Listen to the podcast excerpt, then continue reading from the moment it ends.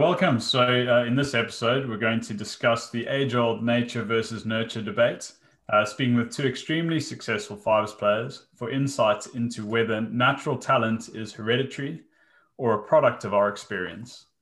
So, there's been a few successful and famous and prestigious, even fives playing families, including the Dunbars, the Toops. But joining us today to decipher this question is the brother and sister combination from at least in my opinion, one of the most successful fives playing families of all time. Between them, they've won 10 Kinnaird championships, nine ladies championship titles. Together, they've won 10 mixed championships, with Charlotta winning three more than her big brother. It's Seb and Charlotta Cooley. Woo! Welcome, welcome. In terms of successful families, you'd mentioned the Dunbars. Obviously, I think uh, I don't know in terms of numbers of titles, they might they might be higher than us, but um, Graham Dunbar and Teresa Dunbar, both parents have won um, mixed or Aberconway Cup or one thing or another. Um, and I remember hearing about the May brothers as well. It's always interests me about the game that um, back in the 50s when they won the Kinnaird, if you won it three times, you then retired from the sport. And uh, there are reports that say effectively no one had any answers for them. No one could play any shots that they couldn't get back. And uh, it was interesting to see what uh, what would have happened if they'd carried on. That's really interesting. My mum is an adamant fan of rotation of once you've reached a certain success level for a certain amount of time that you should concede and you know let someone else take over. so that's interesting that that actually used to happen. It, it did, and it only stopped with um, with Tony Hughes. Actually, he was the first who, having won three Kinnairds, then didn't stop and carried on. And over the course of well, a, a, ludicrously long span, I think over 30 years between his first and last Kinnaird, he won nine of them. But uh, yeah, it was it was Tony Hughes who was the first not to. And then once that floodgate is opened, of course, everyone wants to go past um, the the record that now stands. Amazing. So obviously you are a brother and sister combo, but you aren't the only Cooleys that play, are you? No, so um, we we have an older brother, uh, Chris, who also was a Kinnaird finalist, I think, um, and he's the one that I won uh, my first three mixed titles with. Um, there's also another brother in between us, um, Ollie, who um, is the power, I think, of the family. It's fair to say. he's um, yeah, pretty pretty muscular, hits the ball really hard. Um, and there's uh, don't forget Dad as well. So um, started playing the game very late. I think he just got fed up of uh, ferrying me to practices in the evening and just driving around. So um, at one point he just decided he'd pick up some gloves and start playing as well. I think he was 47 at the time, but yeah, he's um, really enjoyed it. I, I remember watching him you know, for the first few years.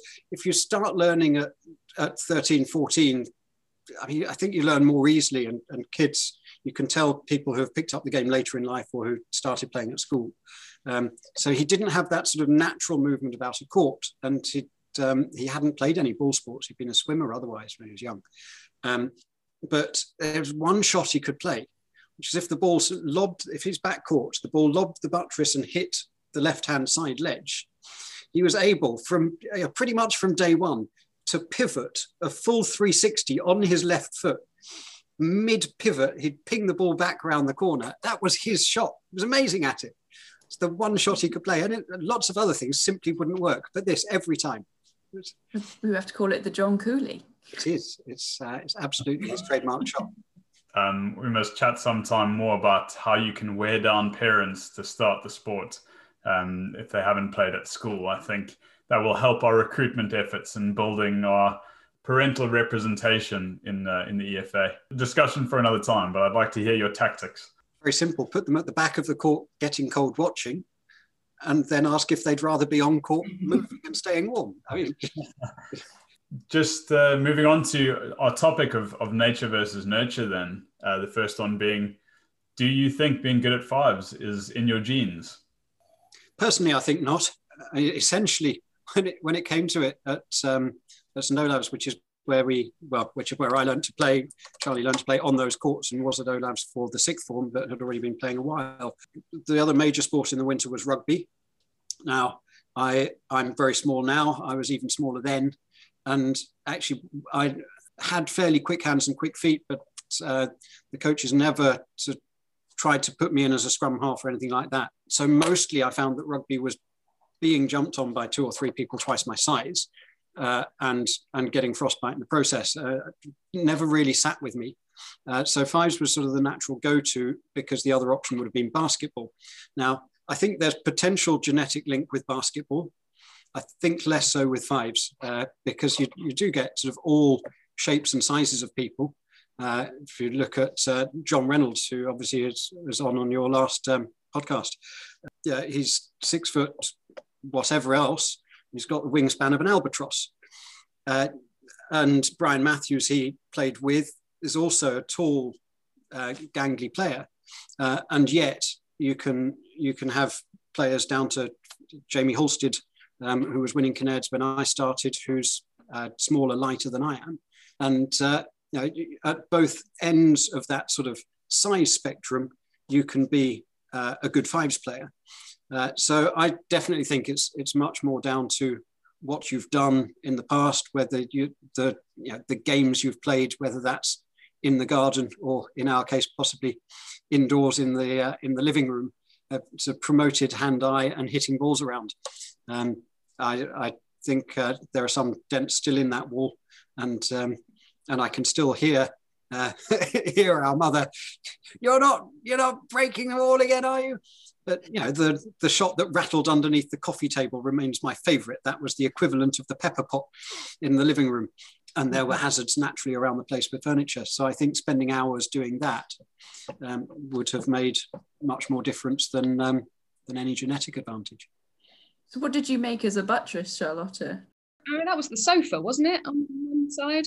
You had had the sofa coming out from the wall on the one side, so that was um that was a buttress, and and uh, I'm still amazed that we didn't break more stuff.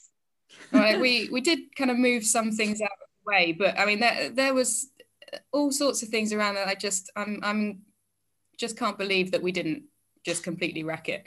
Um, we did play with a soft ball, to be fair. It was, um, you know, just a sponge kind of thing. Um, I, th- I, think maybe we tried a few times with tennis balls and the paint completely came off and like immediately on parts of the wall and we got in quite a lot of trouble. So it was it was sponge balls only after that. But yeah nice oh nice big flat wall and and lots of hazards because it's a living room and furniture. On the topic of uh sort of nature versus nurture you know i've i've been um a, i've a fives coach now as well. And uh, you know we we see kids coming through the school and you you know you do see people who have a, a natural ability. You've got natural hand eye natural athleticism. Um, and you can see that you know if they if they carry on practicing they improve they can be really good players. But what's also incredible to see is the the ones who come on court and initially you just think what am I going to do with you because uh, you are really struggling to hit maybe one ball in 20 at all. Um, but some of these kids just keep at it, keep at it, keep at it. And, you know, and somehow they leave school at 18 and they're brilliant. They're really, really good players. And I, it's, it's incredible to me that you know some of those will end up being far better players than the ones who initially you thought were the most talented. So i'm a i'm a big proponent of of the growth mindset and and that you know you practice and you will get better. And it isn't always about how naturally gifted you were at the beginning. Uh, yeah, I mean, Zach, you'll have things to say from the, the coaching and psychology point of view, but uh, I hope Sam McLaughlin wouldn't mind me putting him his name out there in, in a similar category to that. Because when he started at 14, um, he yeah he definitely wasn't in the top few pairs in his year, but he was part of a, a whole group of, uh, of players who were good friends as well. They knew each other well, uh, and they would spend hours on the courts. And uh, you know, he was in the school second pair when he left. He's carried on playing. He's a good fives player. Uh, but, uh, uh, but at 14, was he in the top four pairs in the year group. I think he would have been about, you know, fifth pair in the year at that stage. He certainly wasn't one of our top top players. If we look at how t- naturally talented players will probably skip those foundational steps when they develop skills, so they those skills then probably aren't as robust under pressure or they don't necessarily understand how they do what they do. So if there's ever um, you know competitive scenario, then those skills are more likely to break down or uh, be stunted in their development. So they peak far earlier. So the proper development of a foundation, and you'll know this through your own experience through coaching, is that you need to know those basics, and then only then can you create variations and um, develop on those basics. Um, because at the end of the day, those basics are what are going to hold you up in a, in a game. Um, so making sure that young players develop those is is essential, and you will see eventually those talented players will converge with the not so talented players when time is the the same amount of time is spent on the on the task.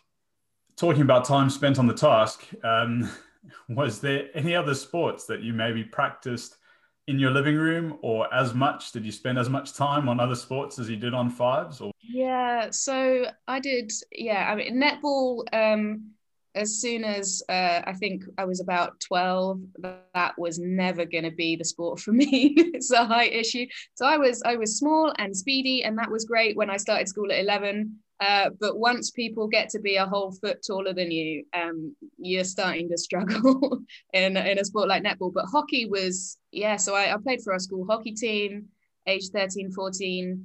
Um, basically, I was I was aggressive and, and not scared to hit the ball really hard but I never really loved it. Um, I didn't put the time into the practice. I just never, and so that kind of tailed off. So, but fives was something that I really enjoyed doing. So I wanted to come back. I wanted to practice. I wanted to play, and that was what made the difference, I think, for me. No, I mean there might well be a family link in there, in that um, Chris was the first to start at Olave's, being the oldest, um, and came back and said, You're going to have to try this sport. Um, so we'd already been sort of lined up to try it, but I think all of us independently decided that, um, yeah, that, that was the one we preferred. Um, in terms of other sports, yeah, I mean, I was an A team cricketer for um, for two, three years at, at, uh, from 11, 12, 13, and uh, just a metronomic bowler. I'd put the ball in the same place six times. And when you're 11 or 12, um, people will try and hit it and occasionally they'll miss it, at which point you know, I picked up wickets. I picked up plenty of wickets until I was about 14 and everyone else had, had grown a foot. Um, so the bowlers, the, the, or the rest of the bowlers were now 10 miles an hour quicker than me. And my pace was exactly the pace at that age that everyone really enjoyed smashing everywhere. Um, so at that point, I became a specialist fielder and, uh, and wasn't picked for, um, for A teams anymore. Um, and it, it's still the case now. If I go out and bowl in nets, it's the under 15s. They love my pace. That is the pace that they want to face in nets, and they can ping it everywhere. If I go out and bowl at the, the senior players, the sixth formers, they can't handle it. It's a pace that they really hate. It's in between. Um, but uh, but yeah, I can time that as exactly when I stopped being a, uh, an A's cricketer. How bizarre that you can pinpoint that moment but I'm guessing that that bowling skill may have helped towards your fives playing a little bit. And what else did you kind of do to improve your fives game once you decided that that's what you were going to focus on?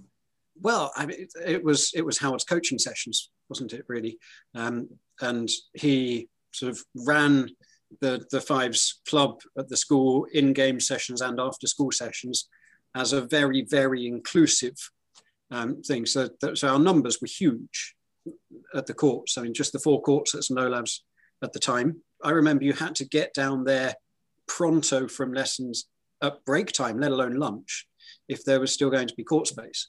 And, uh, and you never tried to get on court one or court two because the sixth form would kick you off the minute they got there.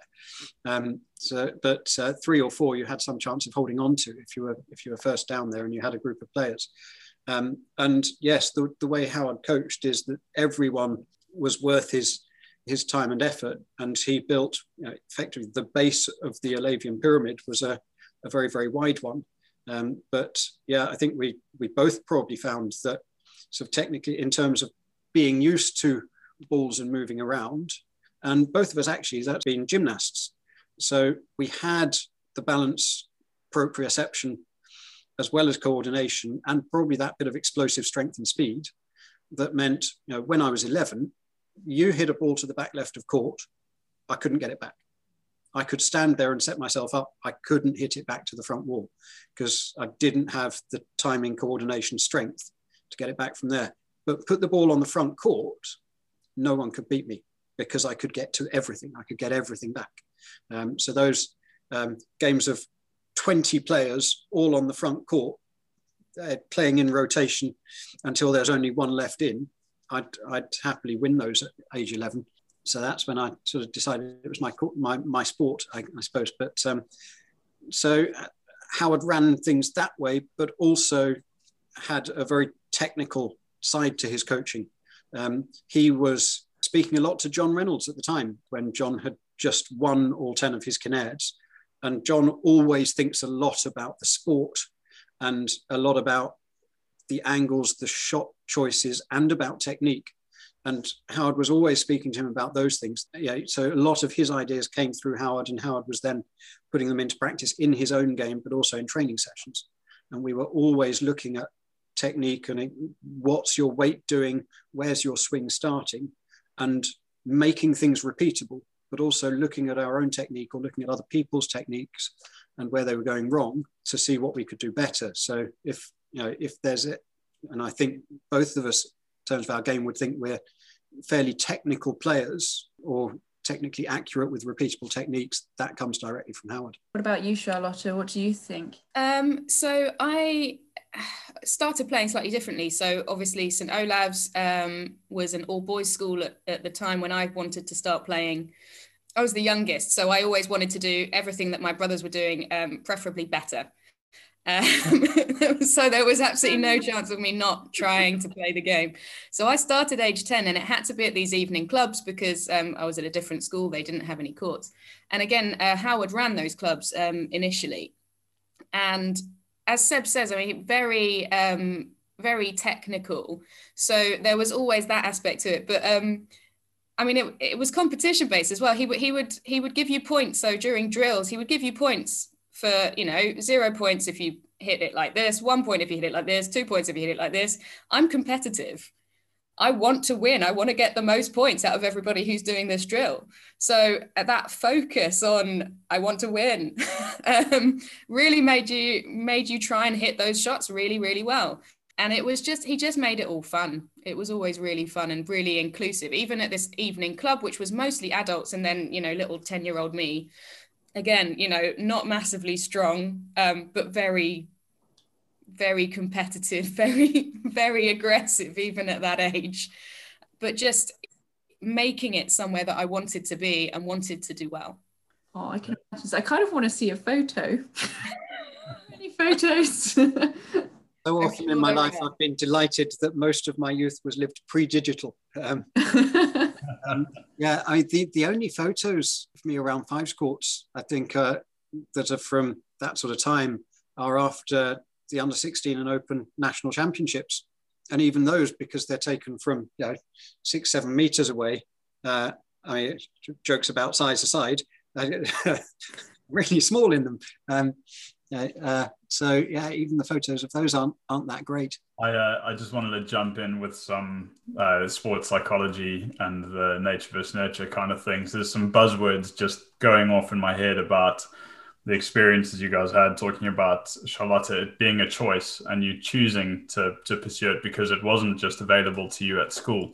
You know, you had to go to evening clubs. Now that straight away, you know, that being your choice, you know, that's a that's a big tick in my mind. Like that's that's really positive you know and that just is indicative of the amount of fun that you would probably have. Is because you you want to be there and the learning experience that you can have obviously facilitated by a, a coach that knows what he's what he's doing um, in, in howard and, and obviously the positive influences uh, of you know becoming a technical player like a like a john reynolds. The fact that your practice is deliberate um, deliberately trying to be better than your siblings. On which, incidentally, she's succeeded on most levels. So you've got music, um, you've just listed the national titles. Yeah. and looking at how Howard rewarded process, so awarding points to motivated process rather than just outcomes. So when you mentioned, you know, you wanted to win, you wanted to win at each little incremental incremental difference, and then of course it being fun. Uh, I mean, yeah, it has to be. Otherwise, what is the point of trying to win all these incremental processes that just wouldn't be that doesn't sound like fun unless you love what you're doing? But uh, on various bits of psychology that uh, we've been looking at also for um, looking after children in, in schools uh, one of the things this uh, psychologist pointed out I found was fascinating in, uh, in sport is that the advantage that those older children in a year group have um, that shows statistically in uh, academic results as well as in sports teams. Um, you can track it in sports teams all the way up through the levels until you get to the elite level, at which point she said it's reversed. And those who are, uh, who are older, who have never had to work quite as hard, if you like, to hold those places, who maybe didn't have that technical grounding, um, because they had been in the top team and hadn't needed it to push themselves on, actually then fall behind those who have always had to work harder at it, maybe because they were younger. It is really interesting. And I don't know if you've read the book Outliers, but it talks about how if you look at all the birth months of ice hockey players in Canada, them. so loads of them in the elite level are now born in January, and then there's quite a lot in February, quite a lot in March, and then it slowly decreases as you go through the months but it's because like their school year starts in January, but because at that age of like four or five, they're that much bigger than the people who are born in August or in December, that they're just better because they're a little bit bigger and they can bosh people around. But they're the people who get the attention.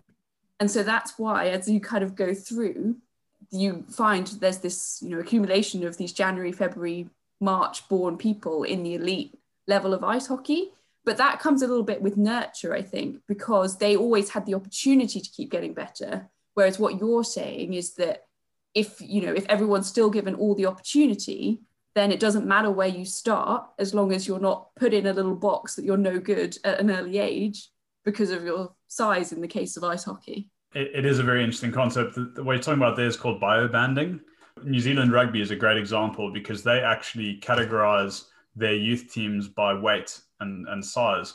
Um, so they actually create a biological band that rather than a you know a year group. So I would have had the worst time playing rugby as a kid because I, I was a very big kid, um, but my skill level was was low compared to quite a lot of my peers. So I would have been lumped with the other lumps, and it would have been would have been tough. Meanwhile, I excelled at that age and made teams that I probably shouldn't have made at that younger age because I was, I mean, I was 13 and six foot. So it was just, it was just how it was going to be. be. But then because I was put into a group with people that were smaller than me, I didn't need to develop robust skills. So I only started developing skills that I would say made me a good rugby player after I finished school. Um, so my learning curve was very different to those that had to adapt to having to have uh, people like me pile onto them. They had to develop fast feet. I never had to develop that. So it's it's interesting how um, that biobanding concept can be applied because that uh, that nature kind of side has such an impact on that nurture. How you experience your environment is going to be different depending on your biological composition, on your on your physicality. So I mean, I'm I'm six foot two, 100 kilograms, not necessarily a natural fives player, but we all shared a very understanding nod when smashing the ball around the court quite aggressively was mentioned. So there's, you know, maybe there's a difference in that physical predisposition, but then there's a, a it doesn't necessarily change that enjoyment of that part of the game, that physical element of the game but in maybe in contact sports that's slightly different in terms of what you're going to experience. I mean what was what's really nice is that you say that you enjoyed it so much charlotte. Did you do you feel that that passion and that fun is still with you now when you play even at the high level that you do? Yeah. I mean um i still love winning so but i um but it is uh, i think I don't know if it's unique to fives, but there is there is something about the the people that you play with that in the main it is just a really enjoyable experience to be on court with with them. Um, so, I mean, you and I, Em, have played quite a few national finals against each other. A few. they are always extremely competitive, but they're always also really nice games to play in. So, and but that is that is something that can only happen um, if all four players on a court are in the same kind of mindset, have the same kind of attitude. And that's been my experience, whether it's like that level or just, you know, playing with some 11 year olds coaching at school all the way through. I just, I, I really enjoy playing. I enjoy the being with the people that I play against. It's, um, I still, I still really enjoy it. Otherwise I wouldn't play. Oh, that's good. Here, here. I also enjoy very much playing against you in the final, even if I come out on the wrong side of it. It's a really important point, and I, there's one that always sticks with me when I was starting to play sort of adult fives, if you like. We, we had um, an Olave's team in the second division when I was in the sixth form, so we were already playing adult fives. But also at the time, Robin Rumsam, there we go, another Cholmondeley. Uh, yeah, we're just in, dropping them in left, right, all centre. over the place. Uh, Robin was organising what was called Funky Fives uh, which was his own thing. It was one day a month. Uh, if you wanted to play in it, you'd let him know at least a week ahead. And what Robin did was just out of this huge pool of players, I think he used to have seven, eight courts regularly at Eton for it, is that he would then set up the, the best match that he could for you. Uh, so you were then put into that match, and that's your four, and you play a best of five. And I think it was an evening thing, and then everyone would um, would go for a would go for a beer afterwards in the pub. Um, but uh, that sort of premise of you sign up for it, you turn up just because you enjoy it, but you would always be put in a game, and you knew you were always going to be put in a game that was that was going to be a good close match. Sort of after leaving school, so already been playing in adult competitions and won the school's nationals. But I then spent a few years playing with lots of different people, and whether that's in tournaments or in league matches or you know, the individual tournament that was organised. I think that was really crucial because I'd played at school with James Toop. He dominated the court. I didn't really need to do a great deal apart from keep getting the ball back, make sure the ball's in a rally because James will kill it. So I didn't do much in the way of attacking when I was because I didn't need to when I was at school. I was just a get everything back sort of player. It was only after I left school and started playing with different people that uh, I started playing more of the attacking role, playing more attacking shots, and realizing that I could play some fairly useful attacking shots. Is when I started playing the the dipper, the spin shot that um, I stole from Robin Mason. But uh, yeah, I, I think that having to play with different people and therefore play different roles within a pair was really important to to the player that I became. That's really interesting because I I think that I don't like being the dominant player. Like I think I like to know that I have someone that's you know better than me playing with me. it makes me feel easier, but maybe I have to play with the mix of people to yeah being able to transfer into that role and and therefore learning to control a court. And that you know it, when you first do it certainly when i was first doing that having just left school it meant it was fairly useful for me not to be on court with with a player who was stronger than me. And yeah it, it, in terms of developing different parts of your game i think it'd be useful for for anyone so yes when you're when you're at the top of your game, what do you look for in a partner? Are you looking for someone that complements your playing style, as in they can make up for what you can't do and you can make up for what they can't do, or are you looking for someone that you you learn from? I mean, I guess they're not mutually exclusive comments, but my feeling is is that talking about having a, a wide range of partners, if you're with someone that can do something that you can't do, and you stay with them throughout your playing career, you might never need to develop that skill. I think that can be true, but actually, what I've found is that when I play with someone who can do something that I currently can't, that brings that brings my attention to uh, a deficiency in my game, and then I'm like, oh, actually, no, I, I need to I, I need to start practicing that. I, I hadn't even necessarily thought about it before the best thing for me is is not just having someone who complements the playing style it, it is about the personality dynamic between you more than anything else for, is what i've found. You know there are there are some partnerings that just and i'm never quite sure why they just don't work. So i think seb and our older brother chris is a, a really bizarre example. You see peter and tom dunbar they play fantastically well together. Where you get lots of kind of sibling um, partnerships that work well um, but seb and chris just never really did work well as a pair so it is it is finding the personality balance that gets the best out of both players as well.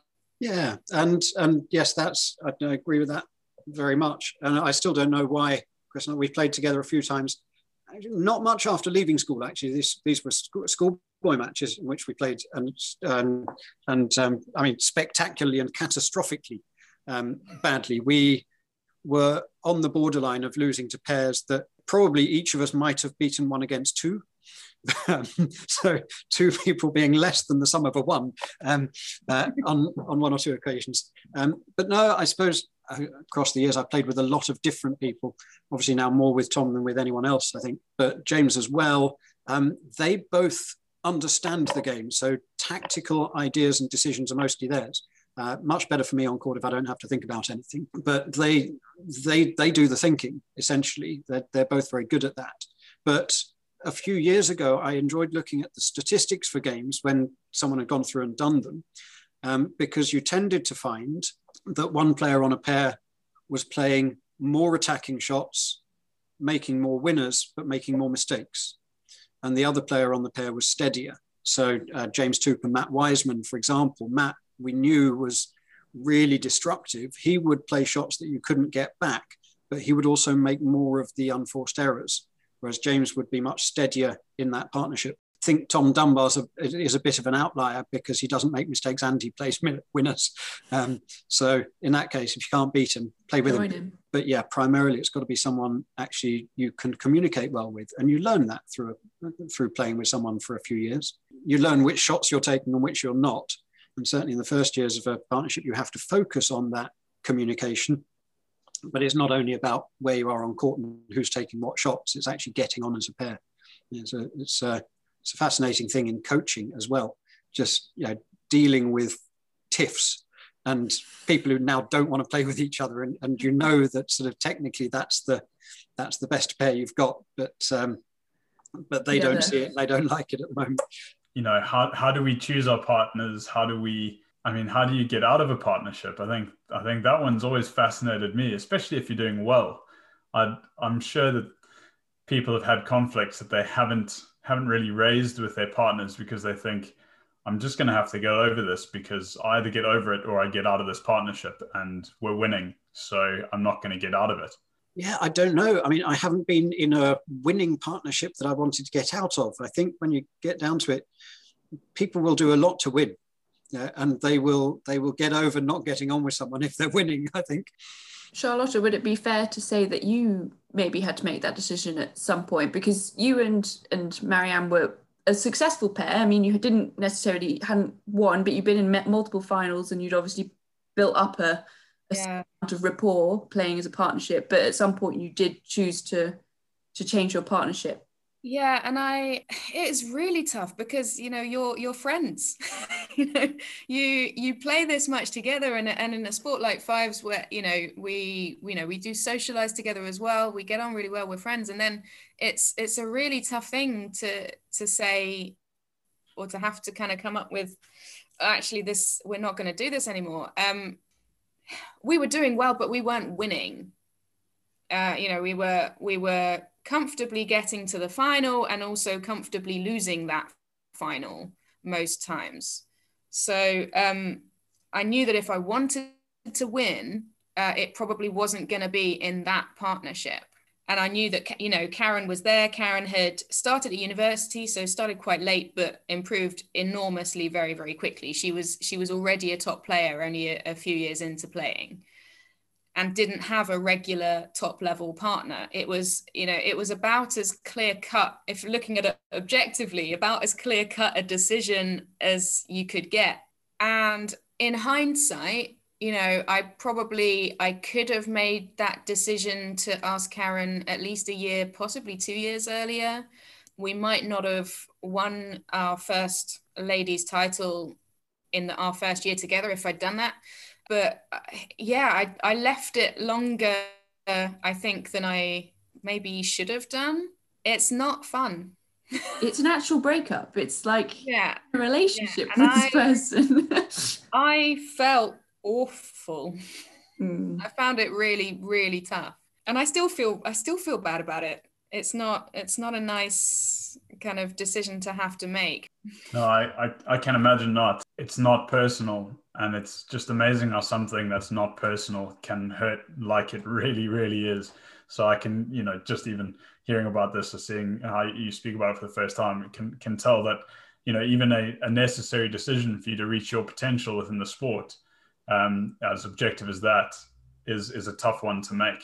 So have you found that you've had to ch- had a change in mentality, or maybe it's a change in pressure from getting to the top to now being at the top? I don't think I am at the top. Um, there are still plenty of people out there um, better than me, and so I want to get better so that I can be be the best. You know, not necessarily just better than other people, but I want to, I want to be a better player. There are still plenty of things for me to work on, and I think, I mean, partly I also play in in like the open tournaments, not just ladies tournaments. Um, and so there are, you know, there's there's plenty of of scope for me to keep going up in that respect, um, which uh, is probably not quite the same for Seb. You want to be the best that you can be. Yeah, I, yeah. Uh, it, it, might not be the same for me. I mean, that's a very kind way of saying I'm about to turn 40. Um, so cheers, Charlie.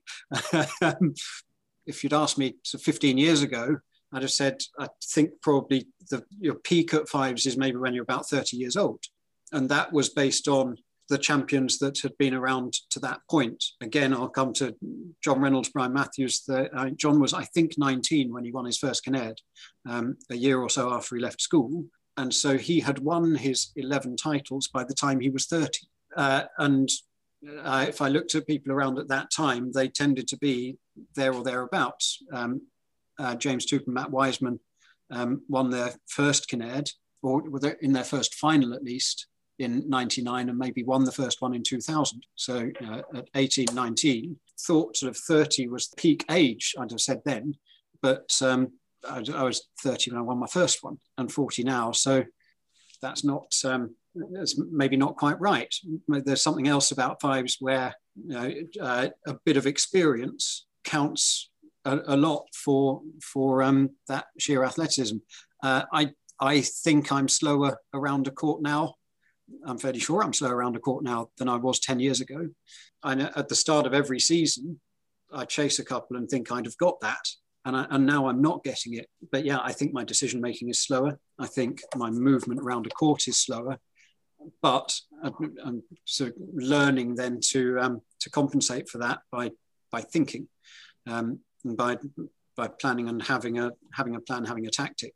In terms of whether it's more difficult to keep winning than it is to start winning, I'll, I'll well, I suppose I'll never know. Robin Mason said to me before I'd won any Kinnairds, I think when I was sort of early 20s and just breaking through, he said it's it's always more difficult to win your first title uh, than it is to win any after that.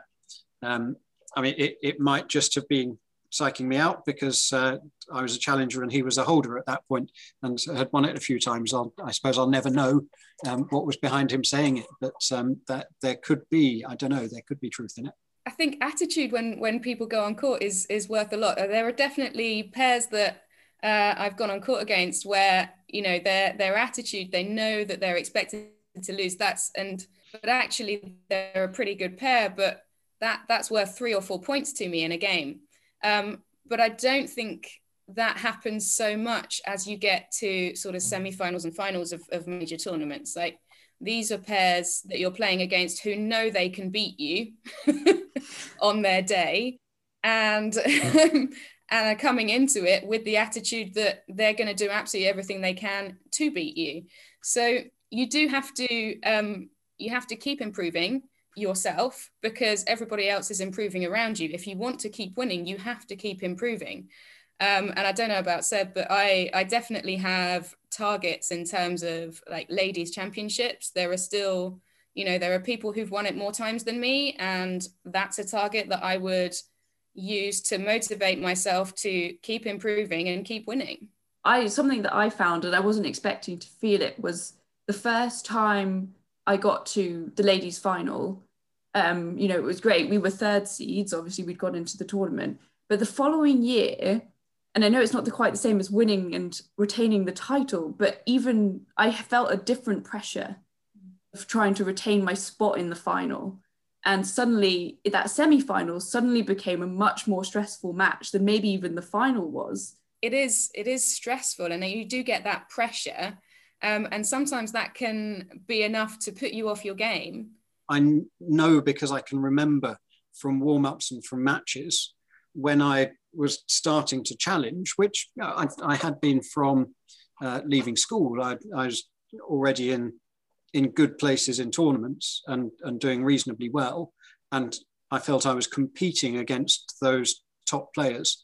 But I was always, and again, to use one of um, Zach's catchphrases on court, I was always really process focused in those matches.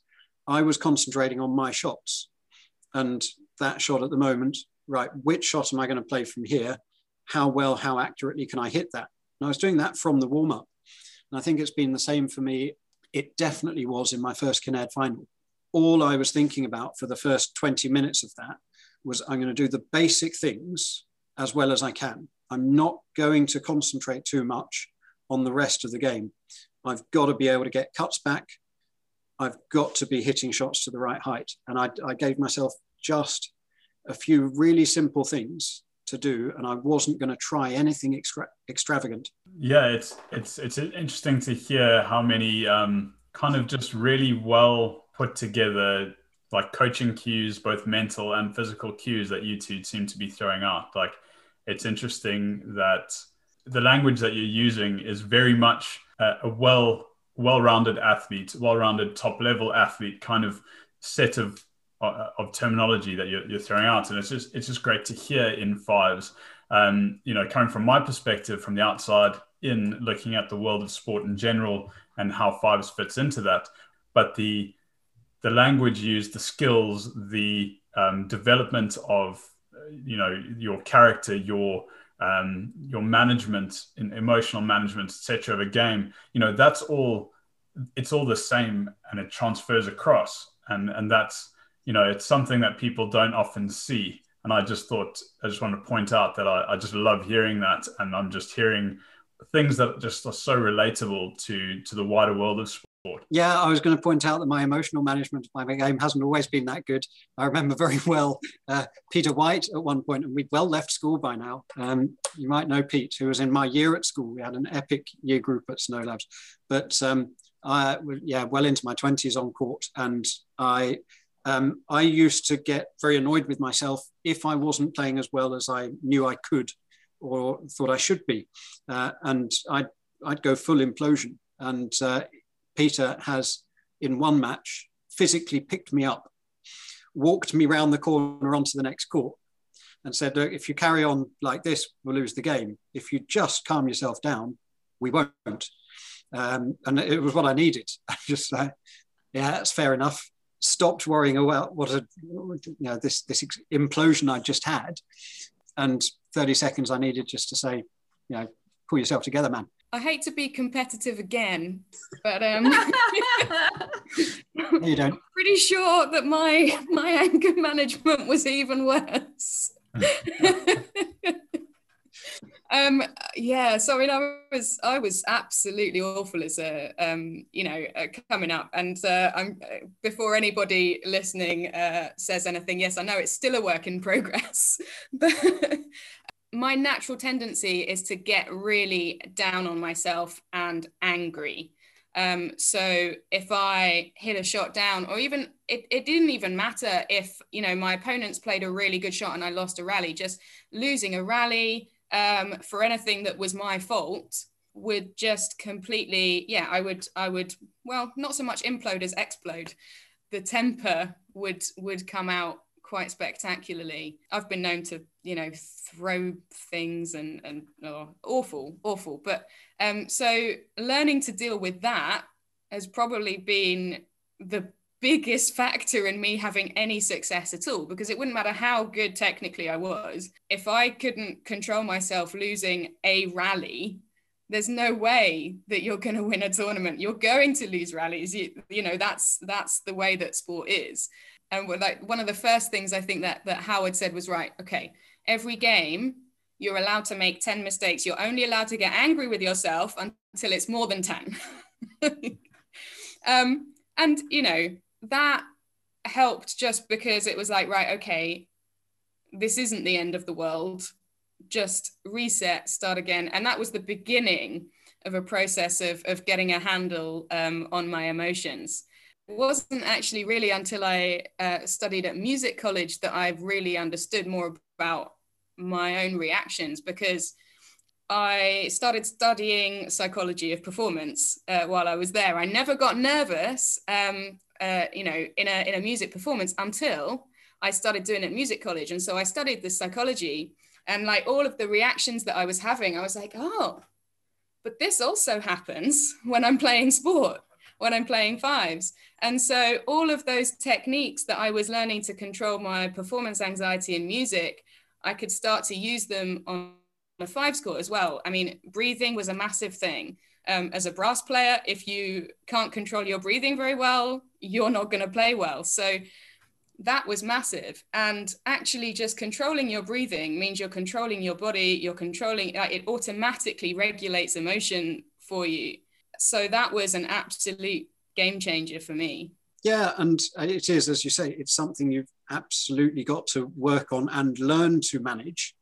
Um, and you know, certainly, I don't know whether it naturally gets easier as you get older, but I find it much easier managing myself on court now. If you do watch me and Tom in any matches, actually, you, one of us makes a particularly poor unforced error, we'll have a laugh about it. We will laugh with and at each other for that, and we're you know, we'll compete in tournaments for who's lost uh, the most points, or rather the fewest. Um, but we'll have a laugh at each other, and that it's an interesting one because I think it puts oppositions under even more pressure. These guys have just made a mistake and they're laughing about it. They are that confident they're gonna mm. they're gonna win against us. Um, so I, you know, I've, I've sort of spotted that, as, and it is a it's a management technique uh, for ourselves, but uh, but also you know, I've, I've, often wondered whether it does make uh, a difference to oppositions. Uh, yeah, I, I really like that because in terms of your from your side, it's it's a it's diffusion. It it takes away the pressure of that situation, or rather the pressure of that outcome. Uh, you've lost a point. You know it was bad. You don't need to talk about how bad it was. So the best thing to do is to laugh about it because that's that's how you can move on. You're not gonna, you know, um, we call it a post mortem for a reason. It's it's it's morbid to pick apart the mistake that you've made. You're not going to benefit yourself doing it on court. So I, I, I like that. Have a laugh, and if it manages to throw off your opponent because they think, wow, they're, they're pretty relaxed about that mistake, then that's an added bonus. Moving from there, um, what have you learned from each other's games? Uh, you know, we're talking about emotional management, anger management, but uh, what else um, have you kind of maybe learned from each other? Um, well, I, I, think that one interesting one playing in the mixed um, that I've noted a few times. I mean, we've been in in matches a few times when we've been um, we've been behind in in the first set, maybe even lost the first set, and I've spotted a, a you know one or two things we can maybe do differently as a pair that that would turn it round. Um, the one I'm remembering in particular, and, and this is partly down to the uh, the cut return rule that you can score as many points as you like with, or we can score lots of points with Charlie serving, and we do. Whereas if I'm serving, score one, okay, we're done. Um, so Charlie's return a cut then became so that bit more important, and mm-hmm. um, being uh, and I think the opposition in one were targeting quite wide and on your left hand, um, a line that was probably going to miss the buttress entirely. And we just had a chat between games of uh, that's that's what I've spotted. That's what's happening, and uh, and this is this is how this is one way let's try this that we could deal with it and sure enough the next time charlie went up to serve start of the next game we won five six seven points in a hand and uh, i've done that plenty of times on court when i'm playing with people I'm coaching, you can see it, you can lay out the situation, but they don't necessarily do it. Um, so, so that was one sort of big difference. Is, and I don't know whether I'd have the the discipline to do that consistently for that many points. Uh, is actually it's been it's been really good to play with someone as that thought that gets processed, and now technically I can turn that into a difference on court and simply change what I'm doing in that situation. He never normally says nice things like that to me. Oh, are you blushing? Thanks. When we first started uh, like playing in the mix together, I, I found it incredibly difficult and incredibly frustrating actually. Um, because I, you know, Seb would hit um, so many shots and uh, dominate rallies, dominate play. And then, you know, all of a sudden a shot comes to me and I miss it. I realized sort of that I was getting lazy I was just, you know, I was standing in one position and I was saying, well, he's probably going to get that. So I'll just stand here, let him carry on, you know. Um, and so I had to learn to actually know you you need to play this game as if you're going to be hitting every shot. Um, you need to keep putting that effort in, keep moving to the position where you know you should be in case it comes to you. And okay, a lot of the time it won't. But then when it does, you're much less likely to miss it and get frustrated and then miss the next one. So a lot of like mental discipline, staying focused in a rally all the time because you have to be ready to play that shot when it comes. Yeah, um, something we covered in I think the podcast on on mental performance in in fives is the importance of staying present and staying focused. Um, there are natural breaks in play. The game can slow down, and it can slow down when you are in a position where you might not be getting the ball. So you can spend a prolonged uh, period of time not actually hitting the ball, but you'll lose so many points, like as you've pointed out, if you aren't ready, if you aren't in the right position for that. And obviously, as as a player, you won't get as many opportunities to improve if you don't make sure you're in the right position to play. Another thing, um, really, is is it's quite uh, spectacular how much Seb can control where the opponent is. He does it for fun, like um, so especially in the mixed.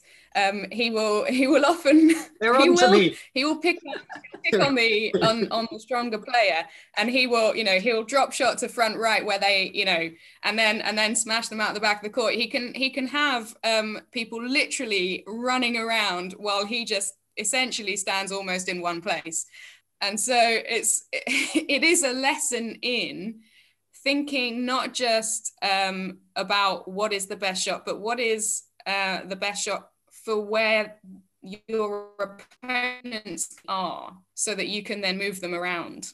So now that now that you've been nice to each other, we're gonna put a little bit of a competitive spirit in and do the first ever little quiz on the Pepper Podcast. So we have a few questions which uh, you guys are going to answer just five, because obviously fives, uh, to see who knows more about your sort of partnership. So the first few questions are quotes from certain tournaments, and I've banked out the names of uh, who has, you know, who is each, and you have to guess who this description is of, and you guys have to hold up your cards which say either Seb or Charlotte are on it. So the first one is from a mixed national final. So it's a little clue. So it could be either of you. This is the quote. The final was a match of the dinosaur versus the ferret, with the dinosaur slamming the ball left, right, and center, and the ferret running around court in double quick time. Which of you is being described in this as the ferret? Oh, you both gone for Seb. Very good. One each. Now, bonus question. Who do you think was being described as the dinosaur?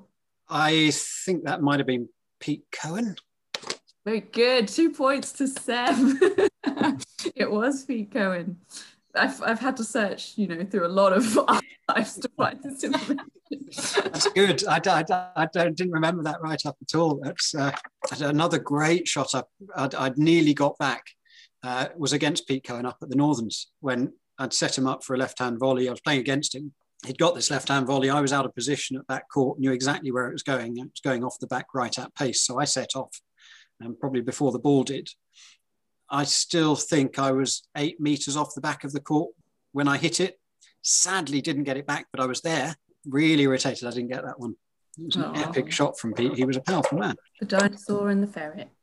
You could write a book about it. Okay, so next question. So it's another co- quote from another mixed final. So, some dazzling play by Blank, who found the back bricks during several rallies when the score had been stuck at 8 9, helped to burst the bubble, and together the Cooleys ran away with the title. Who is the blank? I'm going to go that way. Oh, Charlotta, you should have had more faith with you. Was it me? it was you? Do you and you have any uh, guess as to when that might have been? I'll Um, give you a clue. Seb wasn't actually on court with you. That was a it was in 2002 against James and Helen Toop. James and Helen. it's. I mean, I, I, I could be fairly confident that wasn't me because why would you aim at the back bricks?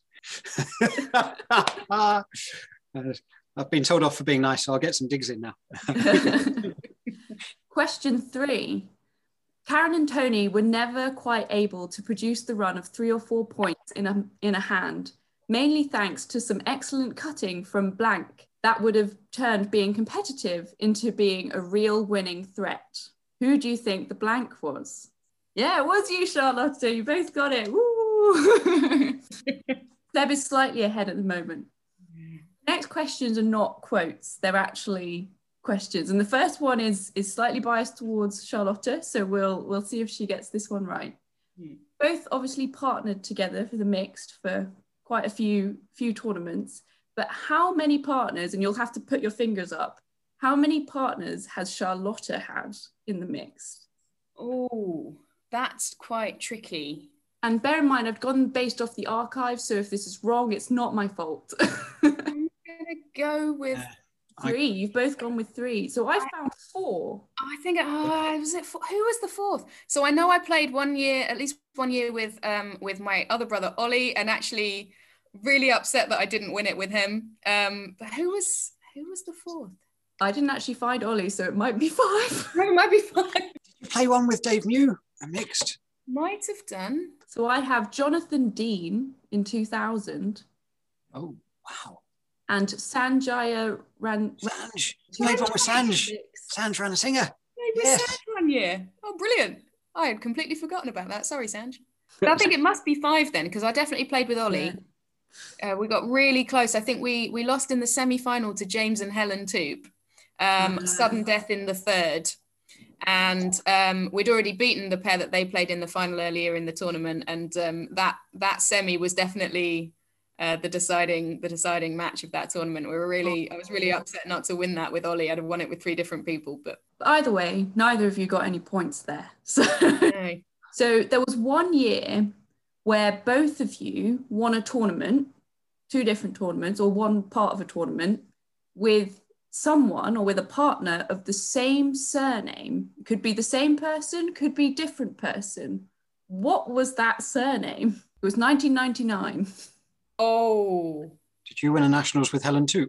no, I think it's Ganguly. Could it be Did I play with Robin?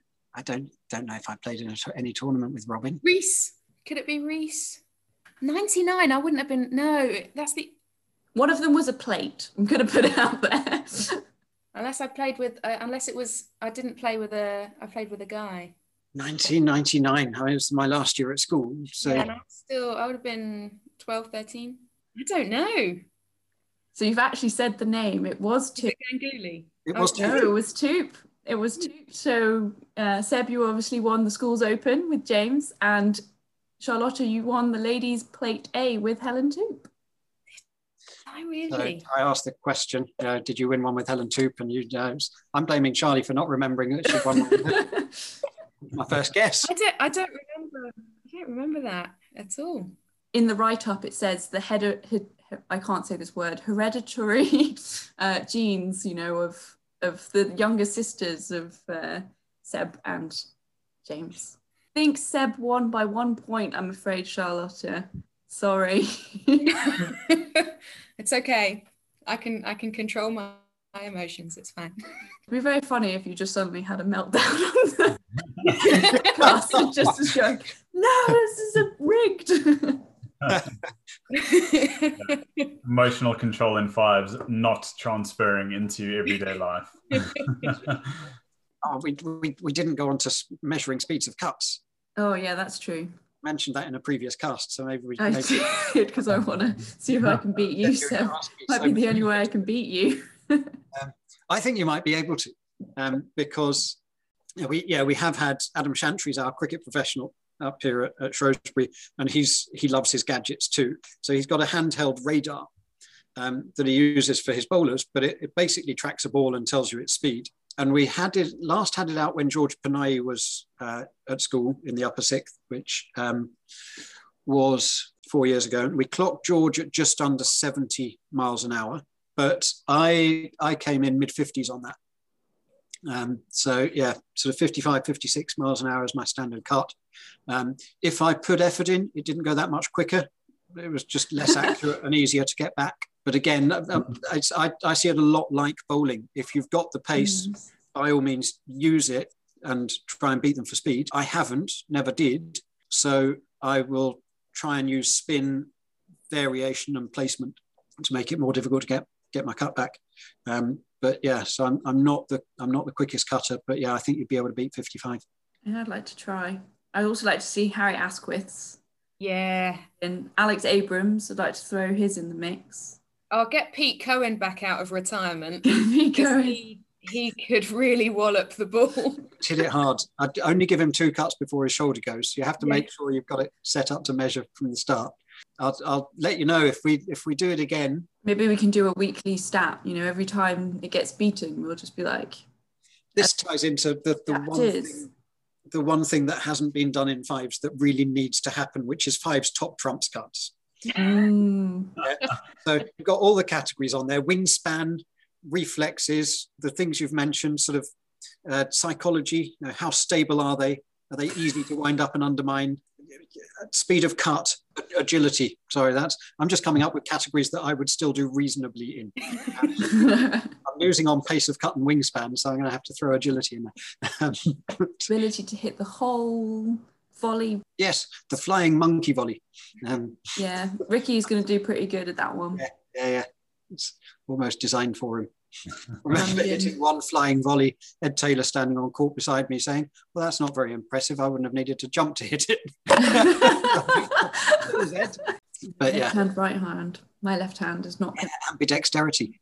You oh yeah, ambidexterity. Uh, does, does anyone beat Matt Wiseman on ambidexterity? I wouldn't have thought mm. so. Uh, Eve Smith Bingham is the only one that yeah. I would. These are all categories we need to put on top, top trumps cards and get all the players mm-hmm. in the game with that's that's your card. These are your scores. I'm absolutely on board for that. So as the EFA's uh, research assistant, I've put many polls onto Facebook and I I do plenty of research, and I think there's no more valid reason to send very like loads of uh, emails harassing people for let's say speed of cut or we'll call it a volatility score or something um, and just get get that very important information out there i i, I would love that i'm yeah, definitely on board players ability to play when hungover oh well, there are some ability play better you know Sunday Sunday morning they'll always meet up on Saturday and and uh, have a curry and a few drinks. Um, so yeah, there'll be a lot of people who are used to playing hungover. I'm not sure who, yeah, whether you'd play better hungover. It's a good category.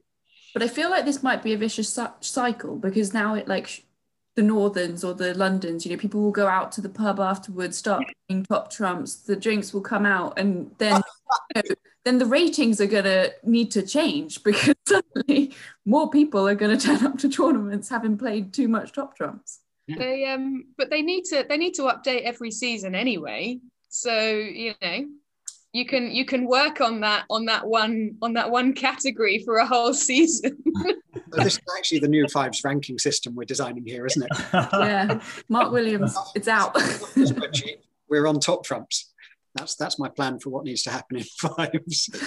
So we may have gone a little bit off piece there at the end, but I think that we're all kind of agreed that nature may play a little bit of a role in terms of how it sets people up in terms of their personality or their physical build, which may help them at the beginning. But actually, if you provide people with the opportunity to become great sports players by providing them the facilities to play, not boxing them into a corner because they're not so good at the start, that anyone can be a great sports player. And actually, it's much more about nurture. But thank you both. This has been a pleasure. I hope you've had fun. Everything you've said has been amazing and some really great stories. And thanks. It's um, it's been great. Thank you. Yeah, it's been very enjoyable to do. Thank you very much. The nature versus nurture debate continues, with champions across the men's and women's game exhibiting varying physical traits, but no conclusive set of physical traits has been observed that is mutual amongst all top players. This is a common phenomenon in sports without professional status.